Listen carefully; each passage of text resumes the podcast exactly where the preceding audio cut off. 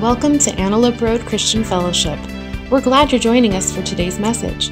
For service times or to join a disciple group, please visit myarcf.com. Deuteronomy chapter 15. If you've been with us the last three weeks, you know this is part four of a seven part series called The Heart Beneath Money.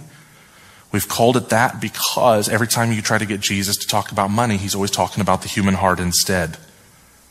And he's God. He doesn't lie. He's not wrong. So we need to go with it. Amen. Hey, there are five of you, seven of you in the room. Somebody can amen me. Amen. I know you guys are amening at home. You're already just like hand in the air with a bagel in the other hand because I can't see you. I know you guys are brunching. I know you are. We're going today to look back into the Old Testament where we're going to see some of the heart of God. And We're going to see some social law, how to treat one another from the Almighty God. And as I shared a week or two ago, sometimes Old Testament law has been fulfilled by Christ's cross and empty tomb, and it's not something that we do anymore. We don't kill a lamb anymore on the Day of Atonement because Jesus is that lamb. But sometimes you see in there the ethics of your Father's heart, and it matters. So Today's sermon title is called A Different Type of Debt. I should have had this long intro talking ad nauseum about debt in our culture, but I just really wasn't interested. Debt is the language and the currency of the middle class. If you're too broke, they won't give you a credit card. And if you're too wealthy, you don't need one, right? If you're too broke, you maybe don't go, want to go to college, have a Cal Grant to get there. College isn't on your radar. If you're really wealthy, you can pay cash or to the college admission scandal and all that student debt is for the middle class. If you're too poor, you don't have any vision of ever being able to buy a house. The really wealthy can pay cash. So a mortgage is for the middle class. The average brother or sister, anybody here in Citrus Heights, the average person in Citrus Heights or Roseville or Fair Oaks, on average, we live and breathe by debt. And this is not a sermon about the world doing it foolishly, although we're going to see the right way, and it's really interesting really interesting. So that's why I entitled this A Different Type of Debt. This is inside the family of God, mind you. So he, he's actually going to talk about what lending looks like to people who are outside of the family of God. So I just want you to know the predominant text, this is talking about Israel lending to Israel. Or in our case, what we believe the new Israel, the church, lending to other Christians. Very fascinating. Read with me Deuteronomy 15, we're going to read verses 1 through 15. This is a part of the law. Moses just came down from Sinai and God delivered the law through Moses to his people. At the end of every seventh year, you must cancel the debts of everyone who owes you money. Did God already create all kinds of social problems in the first verse? What? Did Bank of America get this memo? Every seventh year, this Sabbath year or sabbatical year, where God had said there's going to be a release of the prisoner, there's going to be a release of the slave, there's going to be a release of debt. And He created a structure for all that we think the Old Testament God was angry and grumpy. He created a structure to make sure that in the people of God there was no permanent cyclical poverty. Even if you sold off your family inheritance, which you weren't supposed to do, at the end of 50 years, it would be restored to your family. God knows the mess of human being that He's dealing with. And He has put all these laws in place to protect us from ourselves. Every seventh year, you must cancel the debts of everyone who owes you money. This is how it must be done. Everyone must cancel the loans they have made to their fe- fellow Israelites. They must not demand payment from their neighbors or relatives, for the Lord's time of release has arrived. This release from debt, however, applies only to your fellow Israelites, not to the foreigners living among you. Very interesting historical tidbit. The very first ghetto in world history was in the early 16th century, where it was Jews that fled the Spanish Inquisition and came to Venice. And they set aside an old foundry which the word I guess was G E T O. But they set aside an old foundry, said all the Jews can live there. The Jews had this verse and go, wow, Uh, amongst other things, I can't charge interest to, to fellow Jews. So the Jews would only lend to the Christians, who in Venice outnumbered them 49 to 1. 98% of the city was, you know, Christian. And the Christians, the handful of lenders that were there, they interpreted the verse the exact same way. They didn't want to lend to other Christians because then they couldn't charge them interest, and every seven years they'd have to let the debt go. And I'm like, I can't build my little monopoly empire by forgiving debt. So the Christian lenders would only lend to the Jews. And that little thing was actually a piece of the modern European banking system. Why Jews are such a part of it is because of this verse. They didn't want to lend to each other because then they wouldn't make interest. Fascinating. Fascinating that our brothers and sisters in Christ 500 years ago considered this text as well and followed it. And we pretend like the book of Deuteronomy doesn't even exist, so we're playing catch up here. Verse 4 There should be no poor among you. For the Lord your God will greatly bless you in the land he is giving you as a special possession. You will receive this blessing if you're careful to obey all the commands of the Lord your God that I am giving you today. The Lord your God will bless you as he promised. You will lend money to many nations, but will never need to borrow. What? He is talking about his people being really peculiar when it comes to finance. Christians should look different when you look at our money. The way we spend it, invest it, debt. We should look different and he just said, You will lend to other nations, they will owe you money. They, are going to float bonds, and you'll buy those bonds, which is buying debt, and they'll owe you 3%, or they'll owe you 4%, or whatever. But you will never need to go outside of the family of God to look for capital. Have we lost this one or what? We've forgotten this one. Everything's been institutionalized. Listen to the way that this is structured. The verse, let's go back to the top of verse 6. The Lord your God will bless you as he promised. You will never lend money, sorry, you will lend money to many nations, but will never need to borrow. Couplet here, practically. You will rule many nations, but they will not rule over you. Right? The proverb says the borrower is slave to the lender. So in God's mind, this is kind of one and the same. The one who is in debt is the one who's, oops, I'm in trouble, right? But, but if you own those bonds, if you hold that mortgage, you hold that note, whatever, you're the, you're the one who's in control, right? God has no problem with Christians making wise, good loans to anyone in the world, but He has told us not to charge each other interest. He just has. And we're going to see why in a little bit, other than the fact that we're family. Verse 7 but if there are any poor Israelites in your towns, God knows He's dealing with a broken people in a broken world, right? There should be no poor because I am blessing you guys big time. There's abundance of blessing. But if there are poor Israelites in your towns when you arrive in the land the Lord your God is giving you, do not be hard hearted or tight fisted toward them. Instead, be generous and lend them whatever they need. Scary verse? Anybody? Anybody met a dysfunctional person that you give them money and they're just going to need more money? then the next week they're going to need more money. The next month. So scary. Are we scared yet? Yeah? Okay, we're going to get to that. Verse 9. Do not be mean spirited and refuse someone a loan because the year for canceling debts is close at hand. Can we agree that's logical? If we know every seven years the debts are going to be canceled and that's coming up six months from now, I don't want to give you a loan, do I? And God thought about it proactively and said, uh uh-uh, uh, you are not allowed to calculate that way. Isn't that really good? Isn't that really important? Because Jesus said this.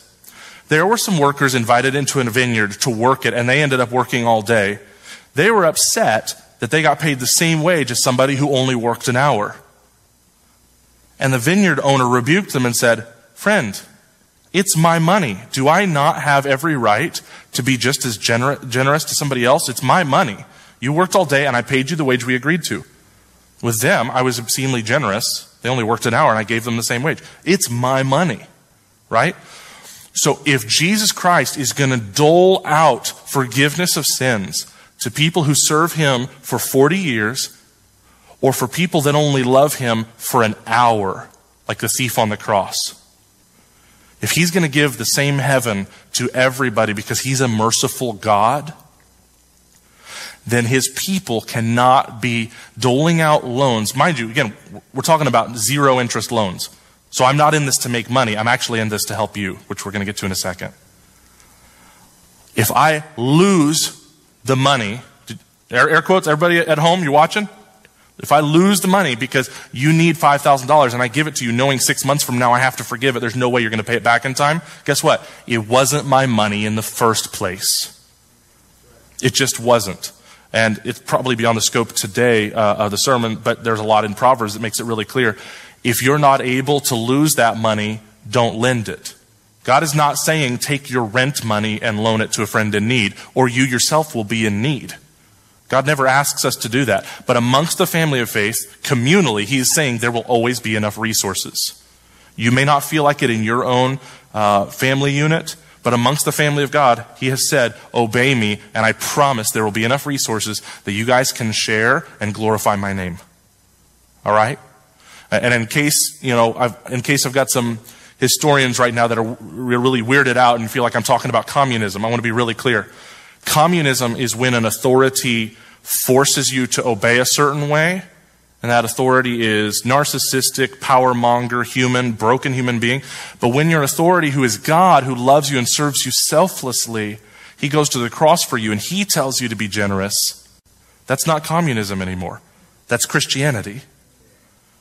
And, and, frankly, he's so gracious that he did not throw you to hell even when you refused to be generous. When you and I disobey and disregard his commands, we're still covered in the blood of Jesus Christ, and He's patient with us, and His Holy Spirit grows us and matures us as time goes by. Communism is forced onto somebody and never gets to the heart. Christianity starts with the heart and then begs that forgiven heart to be forgiving toward others, even financially forgiving. Does that make sense? All right. Do not be mean spirited. Uh, oh, so I stopped in the middle of 9. Go back to the top of verse 9. Do not be mean spirited and refuse someone a loan because the year for canceling debts is close at hand. Are you ready? If you refuse to make the loan and the needy person cries out to the Lord, jumps ahead of you in authority, goes to the top, you will be considered guilty of sin. Give generously to the poor, not grudgingly, for, answering why, for the Lord your God will bless you in everything you do. In other words, you can't give to the poor something I did not already give you. Don't be silly. Christian, please. Okay? Verse 11 There will always be some in the land who are poor.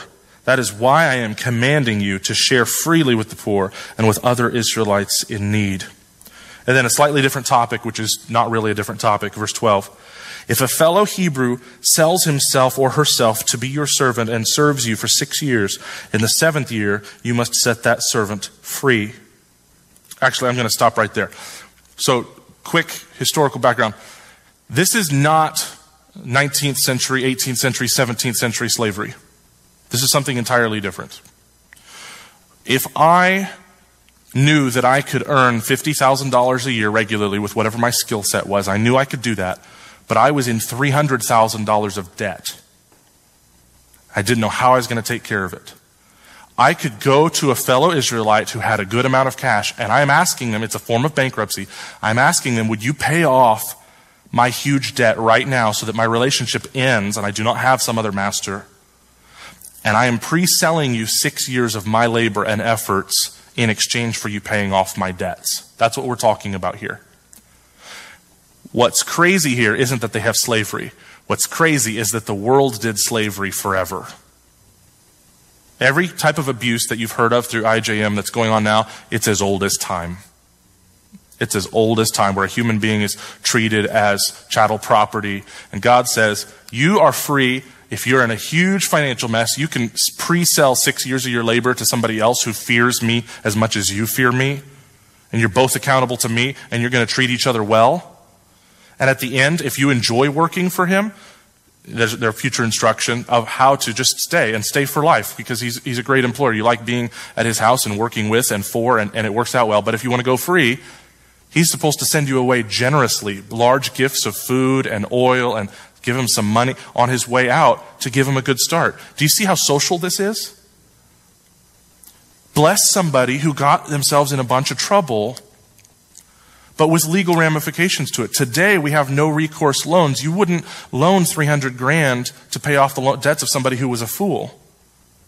But even if this person was foolish, they have zero legal rights now. They are held and bound by this kind of contract.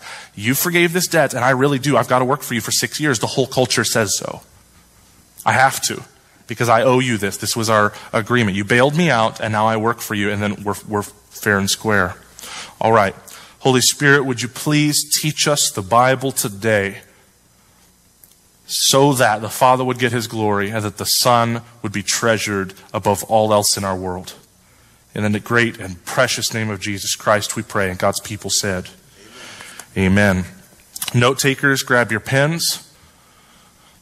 Your first blank Christian lending comes from a generous heart. Christian lending comes from a generous heart. Can I get back to the heart issue, right? Your heart is not generous, this isn't going to happen. Read with me again, verses 7 and 8. But if there are any poor Israelites in your towns when you arrive in the land Lord your God is giving you, do not be what? Hard hearted or tight fisted toward them. The heart or the fist. Right? One flows out of the other, right? I've, here I've got money held tightly. Why? Because my heart is hard. They go together. Don't be either of those two things. Instead, be generous and lend them whatever they need. So hard heart is the opposite of generosity. That's what those two verses just said like, together. Not hard hearted, which leads to tight fistedness. Instead, be generous. So a soft heart, an open heart, a generous heart. Wow. That's what God commands of the Christian. Which again is a gift that flows out of money not being our God. Money's not our ultimate. So I can be free now. So Christian lending, as opposed to the world's form of, how many know the world's lending is only about how much money is made, right? Do we know that? How much money am I going to make on this loan? That's it. That's it. Christian lending comes from a generous heart. And your second blank, Christian lending is about needs, not wants. Christian lending is about needs, not wants. And this is where every American listening is confused. And probably everyone listening is American or is American now. We swipe the plastic to get a toy. I want that. If I just swipe this plastic thing, they'll let me walk out of the store with it. This is awesome, right? Or even a mortgage. If I'm buying more house than I can reasonably afford, that's kind of turned a need into a want. Shelter is a need, but at some point the house is too big and too nice, and you're looking and going, there are hardly any of us living here. You got twice as many bedrooms as you have people. At some point you have to go, well, uh, I don't know. or this house in this neighborhood would have sufficed, but it just had to, had to be in this neighborhood and we paid more. Everything in American consumerism has lost, we've lost our ability to be honest with ourselves about what we need as opposed to what we want. And that's because every marketing message wants us to never ever think ever again about our needs. If we only supplied our own needs and then after that we were generous, entire companies would shut down. Not from coronavirus. They thrive on the 10th commandment. I wrongly told you guys last week, ninth commandment. Sorry, I lied. That's irony because the ninth commandment's about lying. 10th commandment, covetousness. See? Renault's with me. That was irony. I lied to you. Uh, covetousness, the desire for something that God has not given me out of his wisdom. Uh, as a parent of a toddler right now, I feel it all the time. We say no a thousand times a day. That's not good for you. That's not good for you. Gabriel literally took soap out of a spray can last night, pointed it into his mouth, and sprayed it and had soap in his mouth. And Emily and I are freaking out, and we washed him off and cleaned. He's okay. It, fortunately, it was a, a non-chemical, non-chemical cleanser, but still, it freaked us out. We clean him off. We say no to him so many times a day for his own good. And that's really what covetousness is about. God has given me certain things to meet my needs, and maybe even abundant grace above and beyond, that I would respond in praise. But He does not necessarily fulfill all my wants. Why? Because He loves me too much. I would have wrecked my life a thousand times over if I got everything that I wanted. Even those of you who are at homes right now, sitting around with a group of 15, 20 people, raise your hand if when you were 16 years old, you wanted to marry somebody that it would have been a disaster looking back. Okay? When we're 15, 16 years old, now, my best friend got it right. He, he married his high school sweetheart and it's turned out great. Most of us are total fools, right? Most of us are total fools and we look back and go, oh, that would have been a total disaster. Covetousness is God has provided for me everything I need. And then I shake my defiant fist at him and I say, You're holding out on me. Which is ultimately saying, Are you ready for the blasphemy? You are not good. That is ultimately what is going on here. But Christian lending, it was really clear in the text. Read verse 8. It's not about wants, it's about need. Instead, be generous and lend them whatever they need. Need. This is about somebody who's gotten themselves into trouble financially. There's a genuine poverty. They don't have their land inheritance anymore, so they can't work the land to get crops. Like whatever's going on. Sickness in the family, if you got laid out for three months, just sick, you weren't able to harvest or you weren't able to sow in the first place, there's some kind of a problem, right? There are all kinds of reasons, legitimate reasons that you could be in need. And this is not about wants. So, all that to say, when I'm talking about Christian lending today out of Genesis 15, Deuteronomy 15, we are not talking about me coming to Renault and saying, Renault, I got myself in a $55,000 problem. I need you to give me a $55,000 interest free loan to save me. And Renault says, Oh no, what happened, Greg? I saw a beautiful truck down at Future Ford and I just had to have it. That's not what we're talking about. I did not need a beautiful brand new truck with this and that and blah, blah, blah, blah, blah. That's not a need. That was a want. If I started a lawn care business, you know what I need? I need a seven or eight thousand dollar ten year old Ford Edge. A ten year old Ford Edge is plenty to throw a weed eater, a lawnmower, a blower in the back and go. I do not need a $55,000 beautiful F 250 with chrome and gold plated. Like, no. I just don't need it. This is all about need, not want, which is going to mean we're going to have to have honest conversations with each other, aren't we? When somebody's in trouble, we need to have honest conversations about if they're truly in need or if they're just being foolish with their money. Next blank is out of verse 9.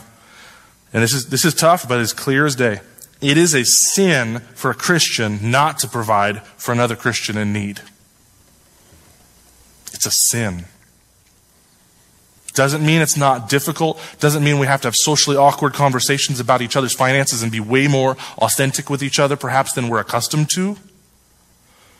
In America, man, we don't, we don't we feel like I would rather stand into a crowd and, and disrobe than tell you about my finances because I have shame related.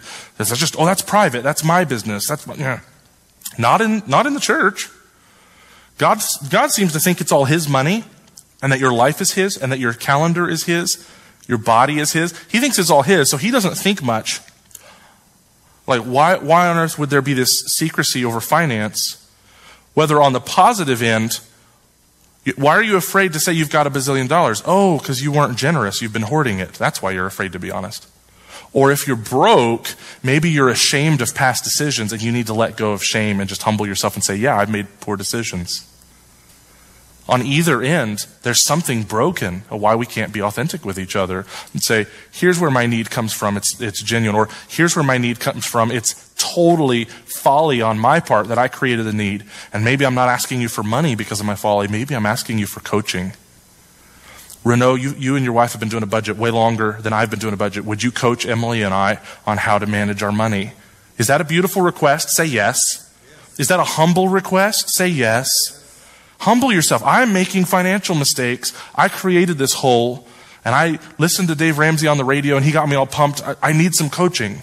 I need some coaching on how to honor God with His money, and, I, am not sure how to go about this. Could I get some help? It's a sin for a Christian not to provide for another Christian in need. Again, need. All right, some bullet points down beneath this because that's terrifying. I've pre preached some of these Christians are not commanded to provide for a lazy Christian. Do you know that? Second Thessalonians 3:10. He who does not work does not eat. Okay? So here's the deal. And this is much easier without you being in the room, I'll tell you that, but I would still say it if you were here in the room with me. Sometimes we are just living a perpetually foolish life where we are in a constant state of victimhood because we make foolish decision after foolish decision after foolish decision.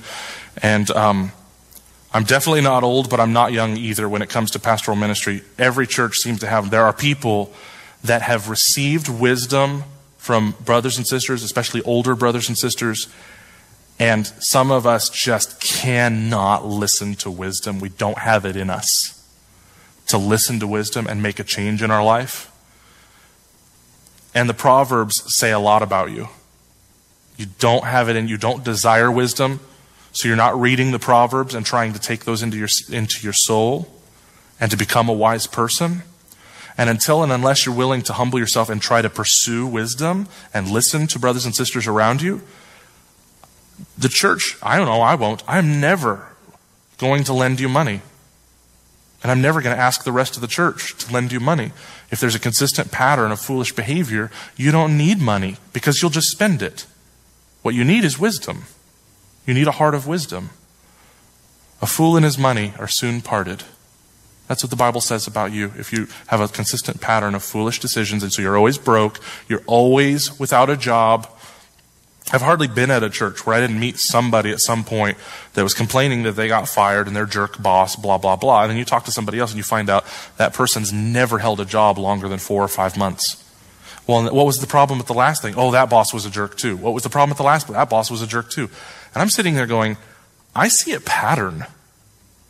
The common denominator is actually you, and you call yourself a Christian. So you're taking the sacred, holy, beautiful name of Yahweh into the workplace, you're lazy, you're unsubmissive, you're rebellious, and you get your butt fired. Right? Okay?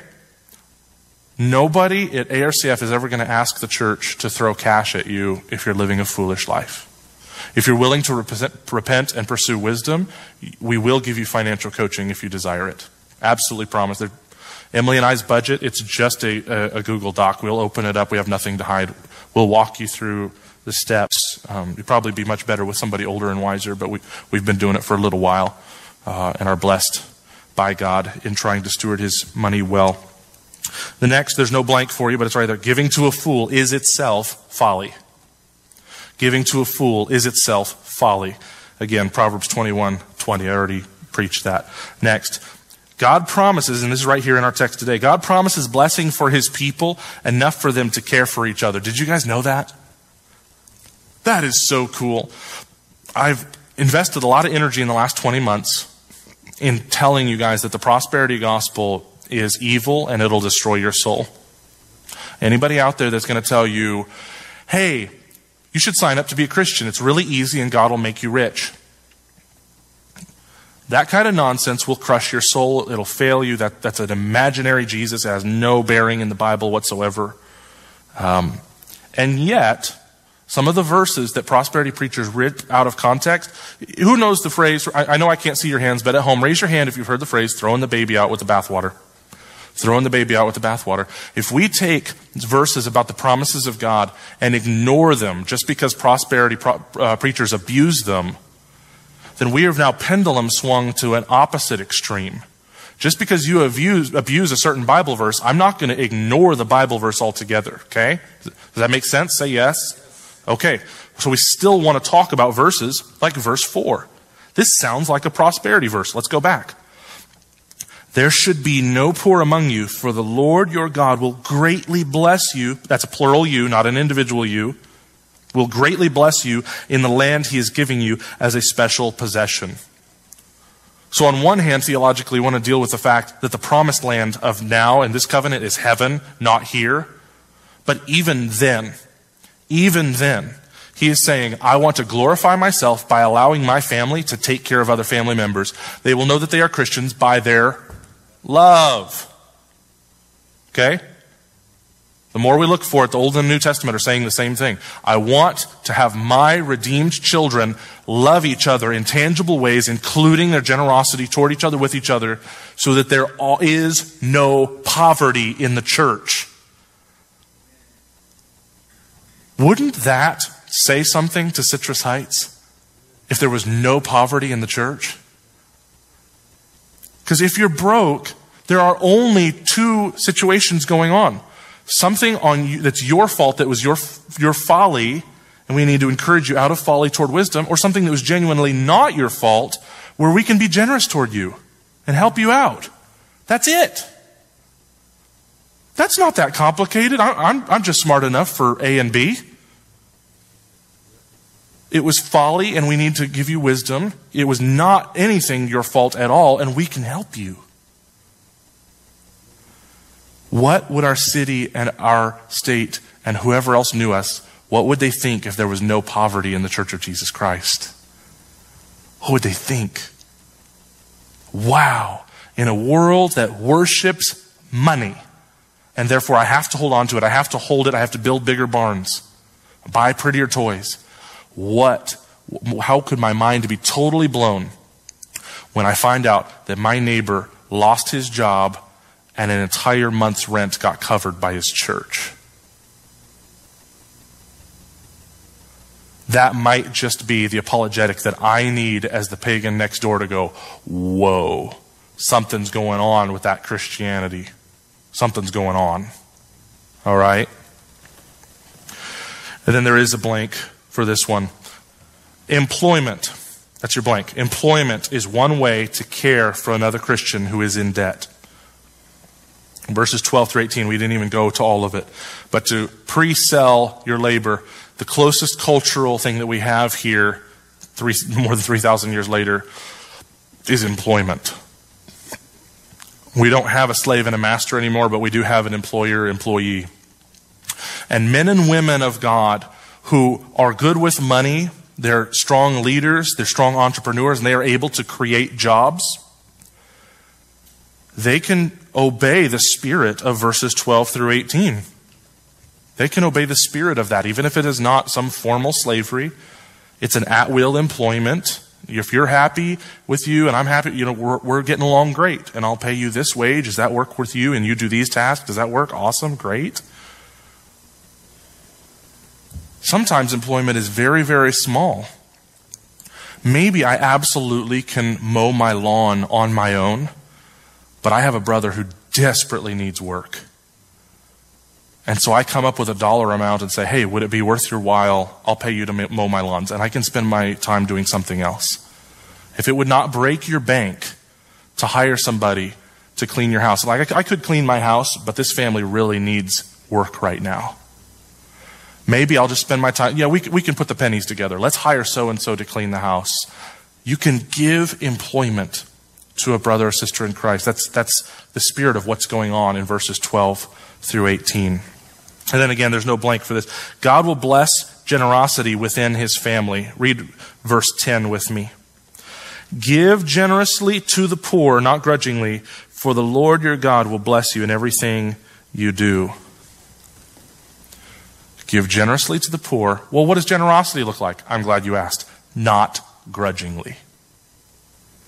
That's with a happy heart. Cheerful giver, right? Give with a cheerful heart, blessing each other, and I will bless you. Interesting. Now, I've said a thousand times that Jesus is not a vending machine. So if you do not love God, if you do not fear God, you're going to take a verse like that and say, What I actually want is money. I don't want Jesus, but I do want the things he produces. So if Jesus promises good stuff, if I'm generous, okay, then I'll do this and I'll play this game. The only problem is that the King of Kings will not play your games. You can take, you can take a game of Monopoly and walk right now Sunday, so maybe not, but maybe, yeah, no, it's 11 maybe. You could go down to the Sacramento Zoo if they're not quarantined. I don't know if lions get coronavirus or not.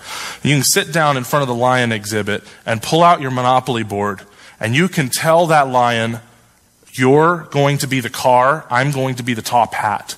You can roll first. And nothing that you say, nothing you cajole can make the lion, even if there was enough space between the bars, there isn't. Nothing can make a lion pick up the dice and roll them and play your game. He's not going to do it. He's just not. So you want to treat Jesus like, oh, he said he'll give me stuff. I just have to do this in order to get stuff. I, I want this equation. No. See, he's not talking to outsiders who would manipulate him. He's talking to his children who already love him. He's talking to his children who already fear him. They've already been washed in the blood of Jesus Christ. They've already seen him rightly for who he is. They cherish him above all else. He's saying, now that you're my children, here's how you're going to treat each other to make my name famous in Citrus Heights. Okay? So th- these laws are for a family who are already not treating him like a, a, a slot machine or a vending machine. They already love him. But it's still true, so it's a point. God will bless generosity within his family. He will. Then our last blank today. Financial ethics have to be lived out in a broken world. Financial ethics have to be lived out in a broken world. Read with me again, verse 11. There will always be some in the land who are poor. Now, isn't that, does that feel, anybody, when we first read that, felt like God was quitting? Doesn't that feel a little bit defeatist? This, this radical economic perspective that I'm going to give you guys. It's awesome. It's, it's the greatest thing since the Communist Manifesto. And here's this, and here's that, and you're going to treat each other this way, and you're going to do that, and you're going to do that. Wow, and there'll be no poor among you. And then it seems in the very next, next sentence, he goes, There will always be poor among you. So, right? This is a God where the future isn't just a thing that he sees, it's a place where he is. And he is the only one, I promise. In Genesis 3, when we rebelled against God, he was the only one who knew fully what we had just done. All of the brokenness horizontally from the vertical brokenness, he was the only one who saw it clearly. He's the only one who saw it perfectly. And you can see it over and over after Genesis 3, all of the laws and the concessions that God makes. It's like he can see the future. It, it just really looks that way. Wow. How did he know? He's like he can see the future. And he says in verse 11, there will always be some in the land who are poor. That is why I am commanding you to share freely with the poor and with others. I'm making it a permanent command because it's going to be a permanent need. Until I roll back all darkness one day, there will be poverty. That's a thing. Or as we see uh, the church in Philippi gathering money 2,000 years ago for the church in Jerusalem, that was, that was about culture wide poverty. That wasn't any one person's decision. An entire church giving a gift to an entire church. There's just brokenness in the world. Imagine if the coronavirus right now was limited to one continent and all the rest of the continents were fine. Could you imagine the countries and, the, and the, the, Christian churches that were doing okay sending money and sending aid. Yeah, we've seen that a lot. Every time there's a hurricane, right? There's some big typhoon. There's a place of need, and there's a place elsewhere where, like, you know, if we're honest, we've got abundance right now. We, we could, we could give.